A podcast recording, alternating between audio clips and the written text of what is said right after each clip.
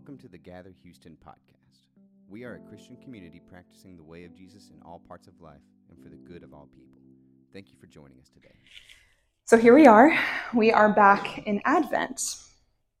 So, for those of you who aren't totally familiar with the lectionary or liturgical calendar of the church, today is actually the first day of the new year. So, happy church calendar new year to you.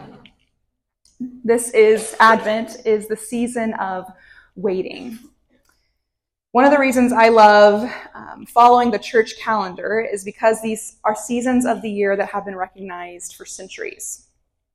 And they are seasons that represent universally applicable experiences, particularly in Advent. We all know what it is to wait, to feel so completely out of control to not know the next step, the right answer. And then these words that go along with Advent hope, peace, joy, love. We associate endless things with each of these words. And this week being hope, I had various phrases from TV shows and movies and songs and just regular culture pop in my head throughout my time preparing this sermon.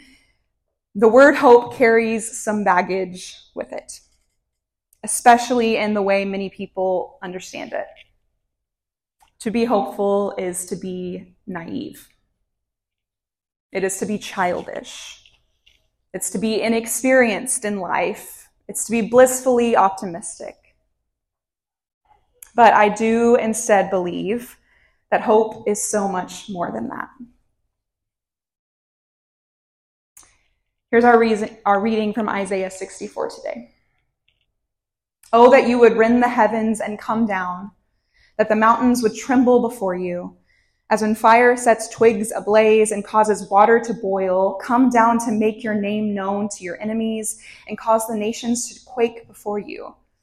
For when you did awesome things that we did not expect, you came down and the mountains trembled before you. Since ancient times, no one has heard, no ear has perceived, no eye has seen any God besides you, who acts on behalf of those who wait for him. You come to the help of those who gladly do right, who remember your ways. But when we continued to sin against them, you were angry. How then can we be saved?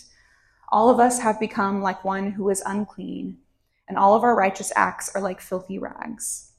We all shrivel up like a leaf, and like the wind, our sins sweep us away. No one calls on your name or strives to lay hold of you, for you have hidden your face from us and have given us over to our sins. Yet you, Lord, are our Father. We are the clay.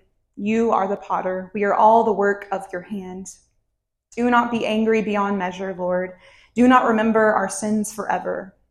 Oh, look on us, we pray for we are all your people. So, one commentary put it like this when talking about this um, passage of Scripture Hope is what is left when your worst fears have been realized and you are no longer optimistic about the future. Hope is what comes with a broken heart willing to be mended. Now, even after years of seminary training and learning to read the Bible in a totally new way over the past several years of my life, I still find it very hard to approach the First Testament or the Old Testament. This comes from mostly the experience of how I was often taught to read it, or how it was often preached to me, or how I was told that we just deserve bad things because we're human and we're sinful. But over time, I have also come to approach the First Testament in this way. What if instead we just see how we can relate to the authors of these books? Like this prophet, how he's just trying to wrap his mind around all that he sees in the world. These people who are painfully lamenting, these people crying out to God, these people desperately wishing they could have all of the answers. So, this is what we see in the prophet Isaiah in this writing, too. He's just trying to make sense of the world around him. And the book of Isaiah is known for deep lament and deep confusion. To get in the weeds for just a second, scholars are very divided on the time period of when different parts of Isaiah were written. Some would say, however, that this part, Isaiah 40 through 66, that our passage of scripture is embedded in today, was written in a time when the Israelites are on their way into a new and promising place. They have been in Babylonian captivity for a long, long time, away from all they've known, forced to make a home in a new place. And now there's finally this spark of promise of being free after the fall of the Babylonian Empire.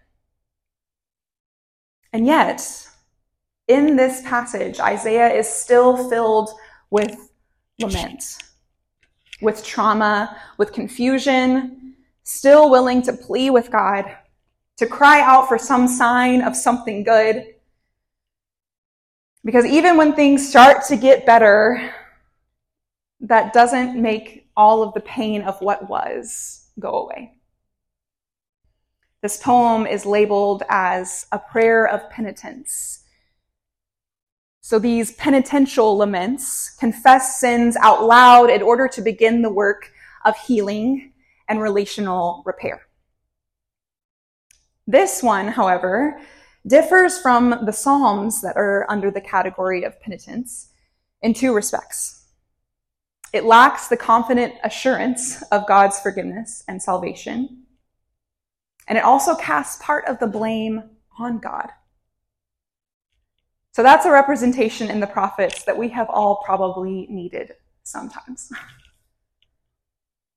For these past several months, I personally have really needed this representation in the prophets. I have been a weird soup of every emotion. On one hand, I have been overjoyed with getting married in May, and I saw moving to a new city here in Houston as a great adventure of what was to come. But on the other hand, when I moved here, I had no idea what I was going to do work wise. And I was also terrified of moving to a new city. on any given day this summer, I could look at my feelings wheel. I don't know if you've ever looked at a feelings wheel, but I highly recommend doing that. And I could point out something in every category. I was happy setting up our house with all our fun gifts from our wedding. And I was also lonely in a new city with only a few friends. I was hopeful of all that was to come in the new adventure of marriage, and I was also experiencing some despair of what if all the school that I've been to and work I've done to build toward a meaningful career has been for nothing? We all contain multitudes. And it's not selfish to feel everything at once, to take the time to name all of those emotions. Because being honest about the hard things does not subtract from the good. I simply had to very intentionally say frequently, this is hard. I personally am not very good at releasing control not very good at allowing myself to feel every emotion. But with practice, the hope became that much more real. The surface positivity falls away, and it makes room for the true, gritty hope that we actually need in this world. And all of this work was never meant to be done on my own.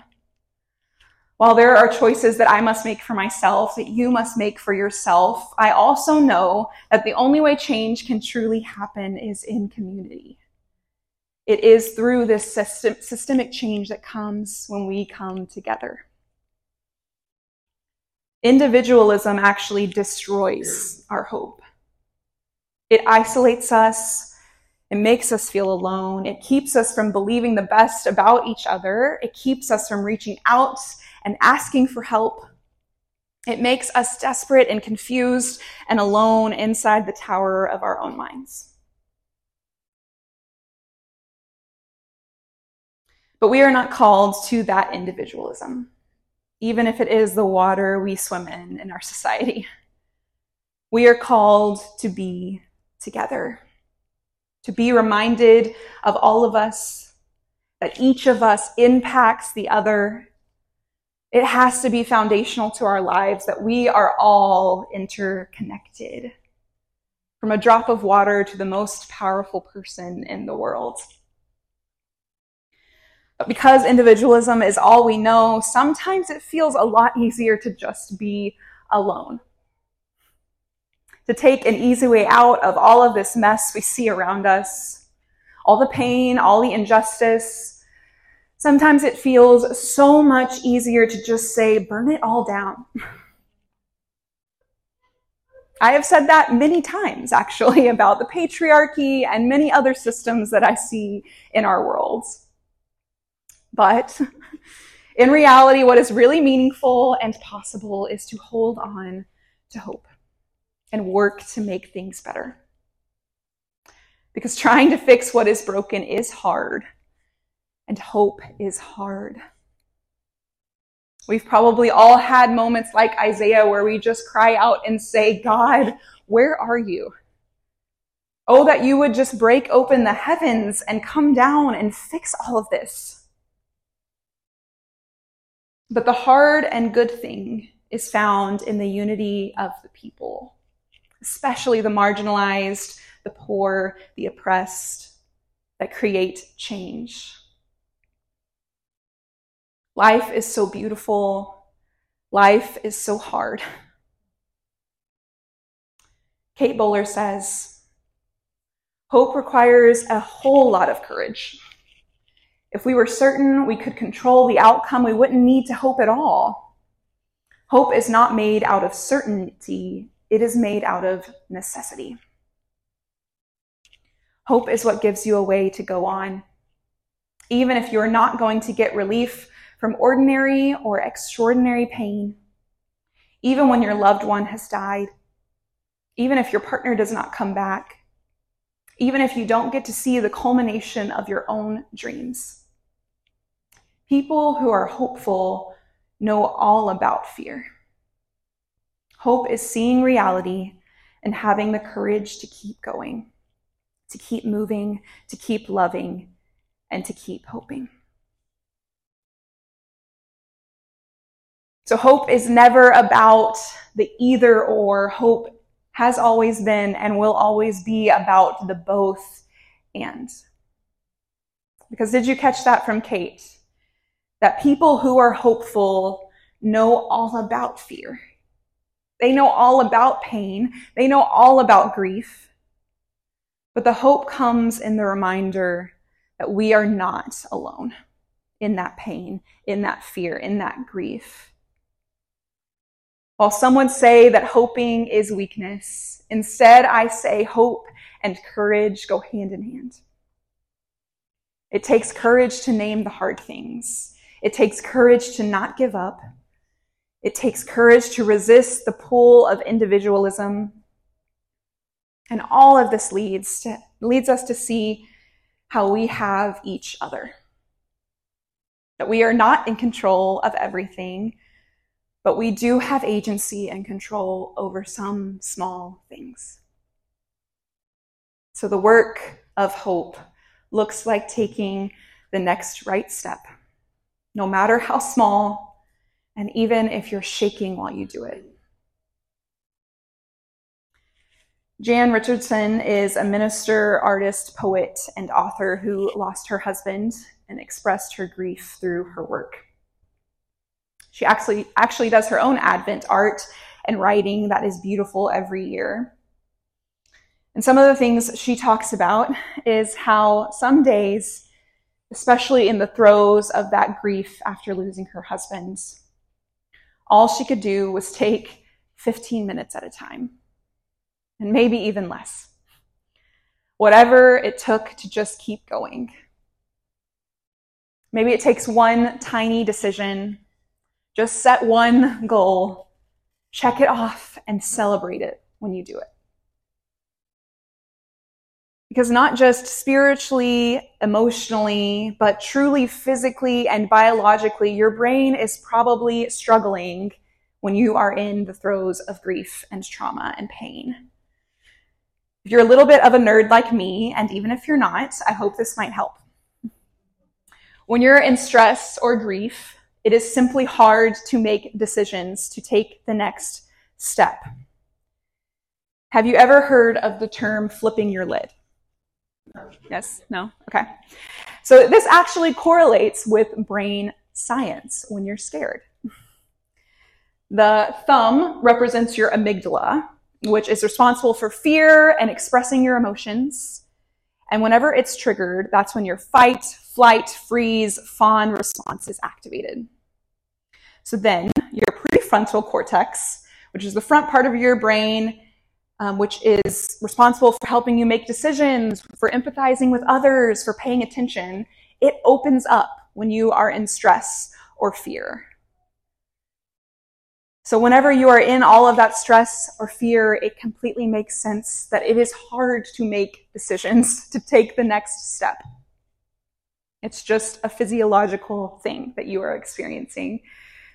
So, be gentle with yourself in those moments. Now, how do you get back in control in that moment? It's certainly not by avoiding or suppressing those emotions, though I've tried very hard to do that throughout my life. Instead, you can take a walk, you can drink water, you can talk to someone you trust, you can read, you can count to 10, you can listen to music. All of this and more means that you can recognize that things are hard and you can give yourself permission to rest. And when you're gentle enough with yourself to do the work to let your brain heal, the light catches fire once more. Hope comes back. It was always there. Even in the stress and trauma and grief, even if it dwindled to a tiny, tiny spark, it doesn't leave us. It will grow again in a new season to be a flame. The cliche that seems so cliche comes true once more. Hope springs eternal. Maybe you're there now. Maybe you're in the throes of grief and pain and trauma. Or you could probably relate from something in your past. I invite you to lean into the courage of having stubborn, stubborn hope that sometimes takes over even without us choosing it. Your ability to dream of what's to come and the gift of your imagination will wake up again.